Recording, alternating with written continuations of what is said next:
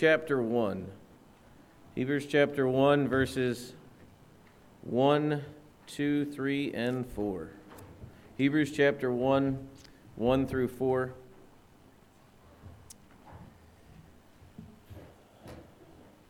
As you're turning in God's Word, again, let's pause and pray and ask God to give us wisdom as we walk through this passage. So, dear Heavenly Father, as we come again, with hearts that are full of gratitude towards you and you alone.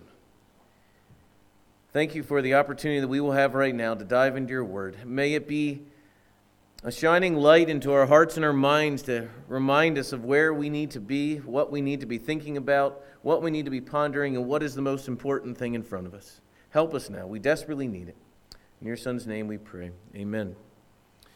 Now, before we dive into the book of Hebrews, I'm going to give you just a short intro into what the book of Hebrews is all about so it gives us an understanding of when the author of Hebrews starts to say things, why he says it, what he says, and all the other things that are going on there.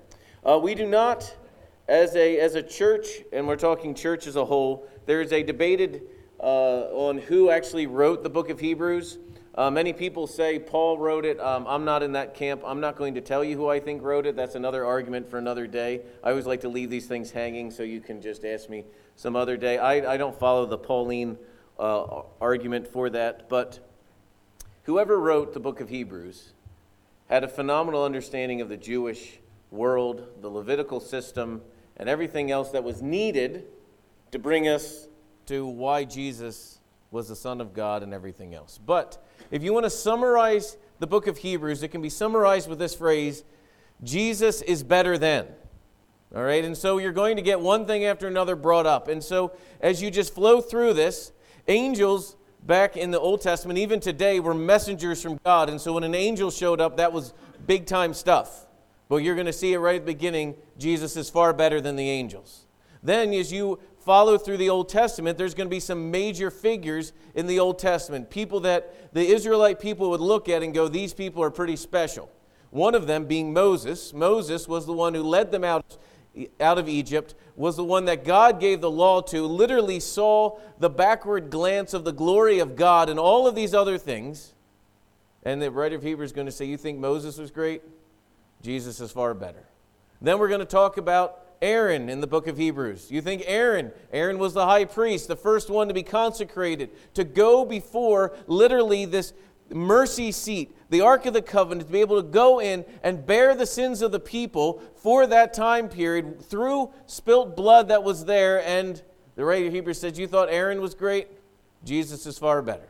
And it's going to be Jesus is far better, better, better, better, better. You get to Hebrews 12, and where everyone's focused on Him and Him alone, Jesus, all these are witnessing to that Jesus is better than. And so when we have the concept of Jesus is better than, we're going to start now in verse 1 here of Hebrews and dive into this. Long ago, at many times and in many ways, God spoke to our fathers by the prophets. But in these last days, He has spoken to us by His Son, whom He appointed heir of all things. Through Him, He also created the world. He is the radiance of the glory of God and the exact imprint of his nature, and he upholds the universe by the word of his power. Making purification for sin, he sat down at the right hand on the majesty of high, having become as much superior to the angels as the name he has inherited is more excellent than theirs. All right, there's enough there, by the way. If we were preaching through Hebrews, we'd probably be in Hebrews 1 1 through 4, probably several months just to break down everything that he just said there. I love when certain books of the Bible, many of them will go from the smaller argument to the greater and end with the great crescendo at the end. All right, the writer of Hebrews starts off by shooting a cannon right in your face saying, This is who Jesus is, and then does not let up the whole rest of the book. All right, he's one of those guys that wakes up in the morning ready to go and does not shut it off all day long. And so when we're thinking about this, Verses 1 and 2 are some powerful statements. So let's start off in verse 1. Long ago, at many times, in many ways, God spoke to our fathers by the prophets. So let's pause there for a second. A prophet was someone who brought a message from God. They would hear a message from God and they would bring it to the people. And now, if you were a prophet, you would hear from God in many ways. Sometimes it was in a, in a vision, sometimes it literally was the word of God being brought to you, and you would communicate that to the people. Now, since God is truth, and literally what he says is true, if you were a prophet and you said, God said this, and you were wrong, you would be stoned because it was clear that you were a false prophet. Because if a prophecy did not come about, it was clear it did not come from God because God does not lie and cannot lie. So that is why prophets at that day and age, this was not something you went, oh, this is exciting, I get to be a prophet. Because you wanted to make sure that you were literally the mouthpiece of the God was speaking to his people through them. Now, notice what happens. But now, in these last days, he has spoken to us by his Son. Point number one that we're going to look at today is that God speaks through his Son. In this one fell swoop of the Son becoming flesh and dwelling among us, the prophecy of the prophet of old was no longer needed at all. They were done away with. Why? Because God is speaking, and He's speaking directly to us through His Son. That is why, church, I would, I would be very, very, very careful. When you see all across this, when I'm going to use quote Christians saying things like, I have a new word from the Lord, or I have a new revelation from the Lord, that's a major problem. Because Hebrews tells us in one fell swoop, you want to have any a revelation from the Lord, open the Word of God. I mean, there's a great, almost ironic uh, um, thing that is kicked around in Christian circles where they say, you know, if you want to hear what the Lord has to say, read the Word of God. You want to hear His audible voice, read it out loud. All right, you go to the Word. You don't need to be looking for anything else. And so when anybody comes up, this is why the running joke we always like to say if anybody puts new in front of theology, run. Run as fast as you can because there is nothing new under the sun. And now, in these last days, He is speaking to us directly from the Word. And who is that Word? His Son. So here's what we have in front of us. When we think of this, there's so much more to dive into. This is why you could literally do multiple sermons because he's speaking to us from his son, which is Jesus himself. So here's what we have to deal with. In the Old Testament, there were three offices there was king, there was prophet, and there was priest. And each, each one of these offices was very important. A king would be someone who rules over you. All right, and then the prophet, we already talked about them. That was one who took the message from God, brought it to the people. And the priest was the one who took the people's issues and brought them before God. And so, what we see here in Jesus, he fulfilled all three of these offices. He was king, which we'll talk about that in a little bit, the inheritance he has a king. We will see that he was the perfect prophet because literally he is the word of God right in front of us. We no longer need to look to a prophet, but look to Jesus and Jesus alone. And he is the perfect priest, the go between between us and God. He is that perfect priest, better than Aaron, better than anything else. And we'll dive into Hebrews as Hebrews tells us as well. So when we think through all of these priestly offices, all of these things that are going on, we will see, even in the Bible, these are things to keep right in front of you because there were times that a king tried to be a priest and he broke out in leprosy. There was times where kings tried to be prophets and they no, no, and he said, no, only Christ can fulfill that. This is why the most glorious thing, as John 1 is going to tell us, and we'll dive into that even more, that the Word became flesh. The Word, which literally was the Word of God, became flesh and dwelt among us. This is what we're celebrating today. This is no small thing. Because what we're going to see here now Jesus is now God is speaking directly to us through his son. But point number 2 is all the things about his son we're about ready to understand. Notice this in verse 2 here. But in these last days he has spoken to us by his son, whom he, meaning God the Father, appointed heir of all things. God the Father appointed his son heir of all things. Point number 2, Christ is the end of all things, or another way of saying it is the heir of all things. Christ is the end of all things. If you are the heir of all things, that means all things are yours, and that means you would be the end. We're going to find out that He's the end, the middle, and the beginning today, but we're going to see here that He is the heir of all things. All things are coming to Him and to Him alone. I want to show you how we see this and why He is the heir of all things. He is the heir of all things because of His death on the cross. What you should see behind the manger, which I wasn't going to rearrange it because all the hay, literally, we should put the manger right here. So you see the manger, you see the cross, because this is what he came to do. Turn your Bibles to Revelation chapter 5. And I just, there is so much in this passage here, Revelation chapter 5, where we see that John, on the island of Patmos, if you want to say it, the world has been rolled back almost like a scroll, and he gets to see into the heavenly realm. And in Revelation 5, we'll be reading verses 1 through 14. And I want to take some time and look through this as we talk about why Jesus is the heir of all things. Verse 1 of Revelation 5.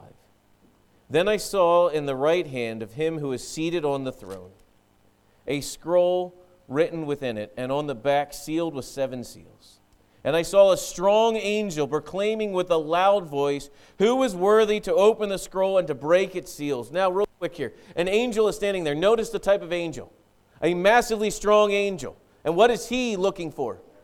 Someone who is worthy to break open the, the seals. Notice he's strong enough. He's a strong angel. What could he do?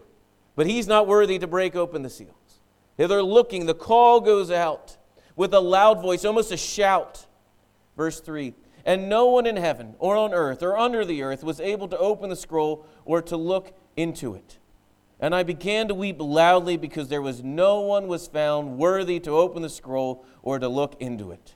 Well, we see here again an angel barking out, Who's worthy to do this? And they look over, up hill and dale, all over the place to find someone worthy to do it, and they can't find anyone all over the earth to find it. And John here starts to weep.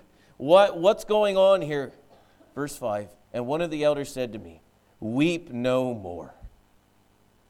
Behold, it says this idea that, like, look and see the lion of the tribe of Judah, the root of David, has conquered so that he can open the scroll and its seven seals. Now, in your mind, you're thinking you're going to see this roaring lion come charging in, almost like Aslan esque, into this thing, roaring, you know, with just a loud roar, and everything's going to go away. The irony of it continues. And behold, the throne and four living creatures, and among the elders I saw a lamb standing as though it had been slain. Remember we looked Genesis 3:15 should be ringing in your ears. Remember that wounded victor. And what do we see here? A lamb standing as though it had been slain, with seven horns and with seven eyes, which are the seven spirits of God sent out all over the earth. And he went and took the scroll from the right hand of him who sat on the throne. And when he had taken the scroll, the four living creatures and the twelve elders fell down before the Lamb, each holding a harp and golden bowls full of incense, which are the prayers of the saints. And here's what they sang Worthy are you to take the scroll and to open its seals, for you were slain, and by your blood you ransomed people for God from every tongue, tribe, and nation and people. And you have made them a kingdom of priests to our God, and they shall reign on the earth. Then I looked and around the throne, and every living creature, and every elder, and the voice of many angels, numbering myriads upon myriads, and thousands upon thousands, with a loud voice Worthy is the Lamb who was slain, to receive power, wealth, and wisdom, and might, and honor, and glory, and blessing. And I heard every creature in heaven and on earth, and in the sea, and notice this phrase, and all that is in them. This is like you have nothing left to do, like you're shouting at the top of your lungs, probably in a more melodious thing than just shouting. You, from the gut of your gut, this praise is being proclaimed. To him who sits on the throne and to the Lamb be blessing and honor and glory and might forever. And the four living creatures said, Amen, or so let it be. And they fell down and worshiped. He is the heir of all things. Why? Because he was slain, and by his blood he has ransomed a people for God out of every tongue, tribe, and nation. That is why he is the heir of all things. let's go back to Hebrews. Why don't we stop at verse 9? When you're, when you're way back, go to, sorry, Hebrews chapter 9 is where we're going to be. You can, instead of going all the way back, but go to Hebrews 9. So when we think about this lamb that was slain before the foundation of the world, this lamb that was slain that all heaven is breaking forth in praise and adoration to God, as we think through this for a moment, we say, well, why did this happen? Did it have to happen? Is it necessary for this to happen? Why, why, why this? Why is this the way God had it? Hebrews 9 22. Here's what the author says Indeed, under the law, almost everything is purified with blood, and without the shedding of blood, there is no forgiveness of sin. The reason why he is the heir of all things is because he laid down his life to bring a people of God in from every tongue, tribe, and nation. And why was it the shedding of blood? Because God had determined that the, the literally the way sins would be forgiven is through the shedding of blood, because without the shedding of blood, there is no forgiveness of sin. In Luke 9, when Jesus is standing there talking to his disciples, he looks at them and he says, I must go to Jerusalem because the Son of Man must be crucified and he must raise from the dead. There's an underlining must there because this is what needs to take place for salvation to take place. The atonement of Christ was necessary, it was also sufficient. Go to Hebrews chapter 10. Why Christ is the end of all things? Because the atoning sacrifice was necessary. Why is he the end of all things? Because it was sufficient for what it was sent to do. Hebrews chapter 10, and we'll be in verses 11 through 14. Speaking about how Jesus is the better priest, every priest stands daily at his service, offering repeatedly the same sacrifice, which can never take away sin.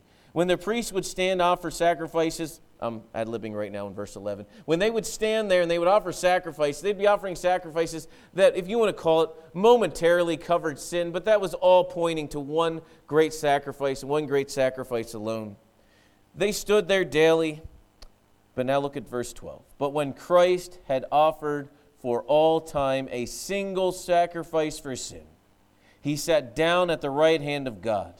Notice this the complete sufficient sacrifice. It was one sacrifice for sin. He sat down at the right hand of God, waiting for that time until his enemy should be made a footstool for his feet. For by a single offering, he has perfected for all time those who are being sanctified. This single offering that was done on the cross was sufficient, it was necessary, and because of all of this, he is the heir of all things, as Hebrews 1 reminds us. Not only is he the heir of all things, point number three here, we will see that he is the beginning of all things. He is the heir of all things, as verse 2 says, through him also he created the world. Christ is the beginning of all things, the creator of all things, and if he is the one whom the world was created now, that also means he is the eternal God. Turn with me to John chapter 1, verses 1 through 4. John 1, verses 1 through 4. 14, by the way, will be in. John 1, 1 through 14.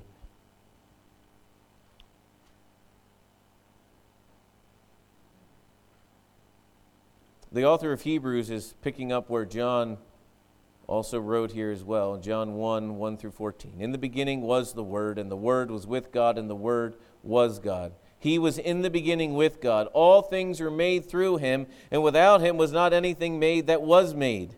In him was life, and the life was the light of men. The light shines in the darkness, and the darkness was not uh, could not overcome it. Again, these are, when we read these things, you should be thinking about Isaiah 9 2 that we read about. Remember when the light came into the darkness and the darkness could not comprehend it at all. These other things that we're going through, all things were made through him. Immediately, our mind should go back to Genesis in these ways. There was a man, verse 6, sent from God, whose name was John.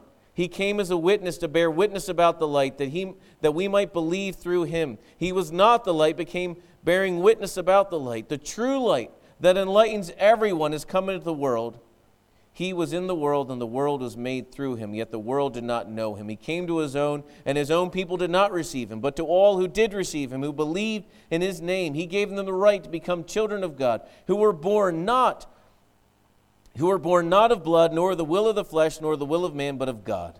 And the Word became flesh and dwelt among us, and we have seen his glory, the glory as the only Son from the Father, full of grace and truth. We see that Jesus literally was the one whom all things were created. That's why verse 3 back in Hebrews 1 reminds us he is the radiance of the glory of God, the exact imprint of his nature, because Jesus is God. This is where we see that beautiful Trinity, that we see that before the world began, the Trinity was as they've always been and ever will be, in complete harmony with one another. And that light of Jesus was sent into the world at the fullness of time to bring light into darkness, to shine forth. So he is, as we say, at the end of all things, he is the beginning of all things, that everything that came after him all came from him because he is the beginning and the end, which by nature would say he is also then what? The middle of all things. And look what Hebrews tells us here. And this is where we're going to park for a little bit. Hebrews 1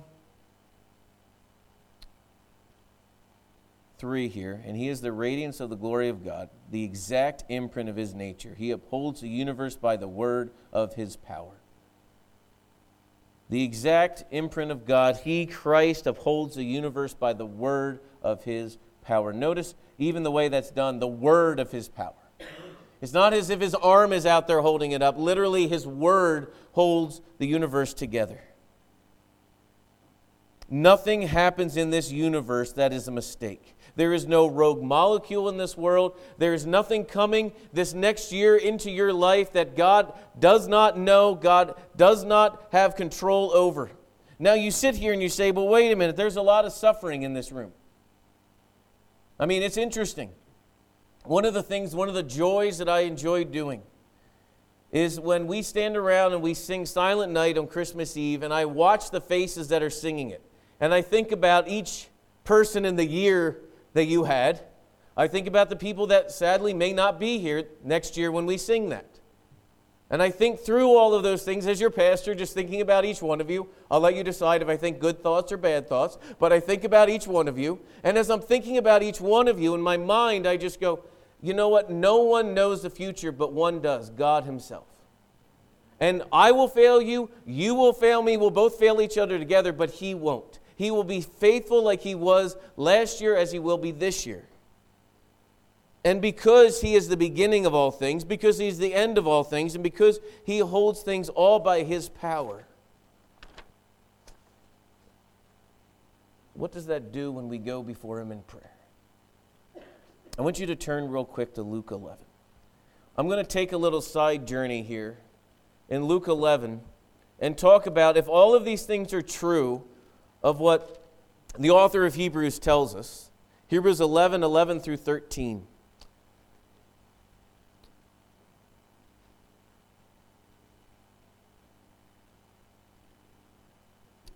Luke 11 11 through 13. Let's start in verse 10 to get a little context. For whoever, for everyone who asks receives, and one who seeks finds, and the one who knocks it'll be open. That verse has been horribly taken out of context because that's the name of it. The, the name it and claim it people love that verse. But they forget that that's in context with a lot of the rest of the context. Verse 11 What father among you, if his son asks for a fish, will, instead of a fish, give him a serpent? Or if he asks for an egg, we'll give him a scorpion? If you then, who are evil, know how to give good gifts to your children, how much more will your heavenly Father give the Holy Spirit to those who ask him? Now, real quick, here's what everybody thinks, because this is what we have been taught that this text says, but the text does not say that. Because here's what seems to be, sadly, by the, by the abusers of this text, what has been said. So here's what they say. In the, in the rhetorical question of verse 11, what father among you, if a son asks for a fish, will instead give him a serpent? The answer then is what, is, what does the son get? And everybody says, a fish. All right, well, the text does not say he gets a fish. What does the text say? He won't get a serpent. All right, continue reading. Or if he asks for an egg, will you give him a scorpion? What is implied, sadly? That he gets a what? An egg. The text just tells us he doesn't get a scorpion. Because here's what happens a good father and a loving father knows what is best for his kids. Do the kids always know what is best? No, not even close. So many times kids ask for things that is not good for them to get at all. It'd be like if your two year old asked for a sawed off shotgun for Christmas. All right? You would sit there and say, I probably not this year. We'll wait until you're three. All right? You know? And when we think through this, what instead of running to it, everybody going, well, we get the egg, we get the fish, we get all this, what we see here is, will you get what God knew you needed? He's not going to give you something that will bring ultimate destruction on you. He will give you what is good.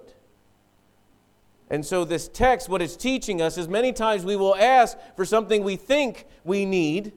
We think this is what we have, but what we see in this text teaching is saying God will not give you what will destroy you, He'll give you what you need, even if you ask for something in, I would even call it maybe even an error. There is a a short poem, I guess it would be, or a quote. Now, I looked up this quote because I heard someone say it one time, and so I looked up this quote. And this quote has been quoted by so many people, I don't even know who to give credit for. I found it from, I mean, multiple people, all the way down to an anonymous and then down to an unknown Confederate soldier.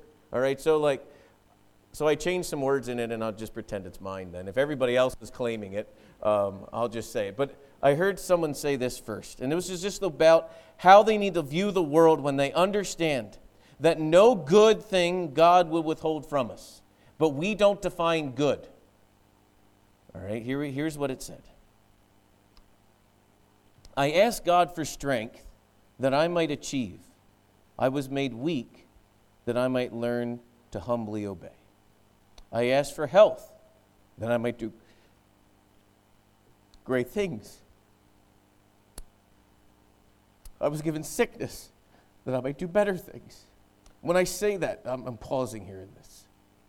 I think of all the people that have looked at me through tears and say, one day, when I get to heaven, no more pricking my fingers to check my sugar. I can't wait, as a paraplegic told me one day, to just run into Jesus' arms. That's all I care about. And he and this guy would say, I've read story after story of these guys that have fallen out of the same tree stands that I fell out of, and they didn't break their back and didn't become a paraplegic, but I did. Why me? And the only answer is right here in front of us. Same things with my mom. Same thing with my daughter. You know, like we pray for our kids that they would know God better. And I would go, can we do it a different way than giving her these things to carry? Going to start back at the beginning just in case if you weren't paying attention. I asked God for strength that I might achieve. I was made weak that I might learn to humbly obey. I asked for wealth that I might do great things. I was given sickness that I might do better things. I asked for riches that I might be happy. I was given poverty that I might be wise. I asked for power that I might have the praise of man. I was given weakness that I might understand the need of God. I asked for all these things that I might enjoy life. I was given life that I might enjoy all things. I got nothing I asked for, but everything I had hoped for. Almost despite myself, my unspoken prayers were answered. I am among men most richly blessed. That in and of itself, we should probably read every single day. Because so many times we say, all right, this next year, here are the things I want to learn. And what do we say to God? And here's how it's going to be done, right? Like, I'm going to do this, I'm going to do that, I'm going to do this. And what does the Lord look at us and say, You do not even know what tomorrow holds? And so many times in our own lives, we can look at the world around us and we say, We want to have a happy new year, right? We want to have all of this, but how are we going to find happy? Do we allow the Lord and His Word to tell us that even though everything could be stripped away from you, your joy is found in Him and Him alone? That's a heart and a mind that is understanding that He is the beginning of all things, He is the middle of all things, and He is the end of all things. That when we get to heaven one day, we will join like they did in Revelation 5 there, and all of these heartaches, all of these sorrows, all of these other things will compare nothing to the praise and adoration of God and Him and Him alone. We long for that day. But all these troubles and all these trials that God's bringing into our lives are only what they're doing is preparing us for that incredible weight of glory that one day we will stand and see Him face to face. So when we turn and we think of this Christmas day, we see the baby in the manger and we see it's almost like a cute, cuddly picture, but we forget within hours of this baby being born, Herod's out to kill it. Within hours of the streets of Bethlehem, hearing the Messiah has been born, there's going to hear a cry of Rebecca crying for her kids as Bethlehem is slaughtered. The kids are slaughtered in those days leading up after that, to the point where Jesus is on the run then down to Egypt, and we see this mass murder that takes place, and then Jesus coming back here and starting his time as a 12 year old and on in his time here in Nazareth and Bethlehem under Roman rule, knowing that this deliverer that was going to come was going to suffer and die. But we all cry. I mean, all of us. I don't care where you are in the political spectrum. We all cry for a deliverer that's going to lead us, right, into truth and godliness. We cry for that. The Israelite people were crying for a deliverer, overthrow Rome and deliver us. But the cry for the deliverer, they had so missed it because when Jesus came, it was not the deliverer that they wanted, it was actually the deliverer that they needed. Many times we cry for deliverance, but it's a deliverance of our own selfish pride and everything else that's wrapped up in there. When Jesus comes in, he says, I'm coming in for keeps. So as we look at this babe in the manger, we see the deliverer who will come, and he will deliver us from our greatest need, our need for, of our rebellious heart a need that we could never, ever, ever solve on our own. He came that we may have life. So when we pause and we reflect here, I want you to remember this Christmas. Here's what I picture you guys doing, so we can just pretend like this will happen. When all the gifts have been opened, which you should be opening them today, not last night and you're sitting around by the tree and you know the, the, the, one person of the family is walking around picking up all the, the trash right? And then they're debating do we go burn the trash now? So did someone throw away a receipt that we shouldn't have? You know that whole thing when you're about ready to throw it out right? When that's all going on you're sitting down in your chair and the lights of the christmas tree are still there and the darkness is settling in for the evening. I want you to pause and reflect about the supremacy of jesus above all things. And just say, Lord, I'll never truly be able to grasp this.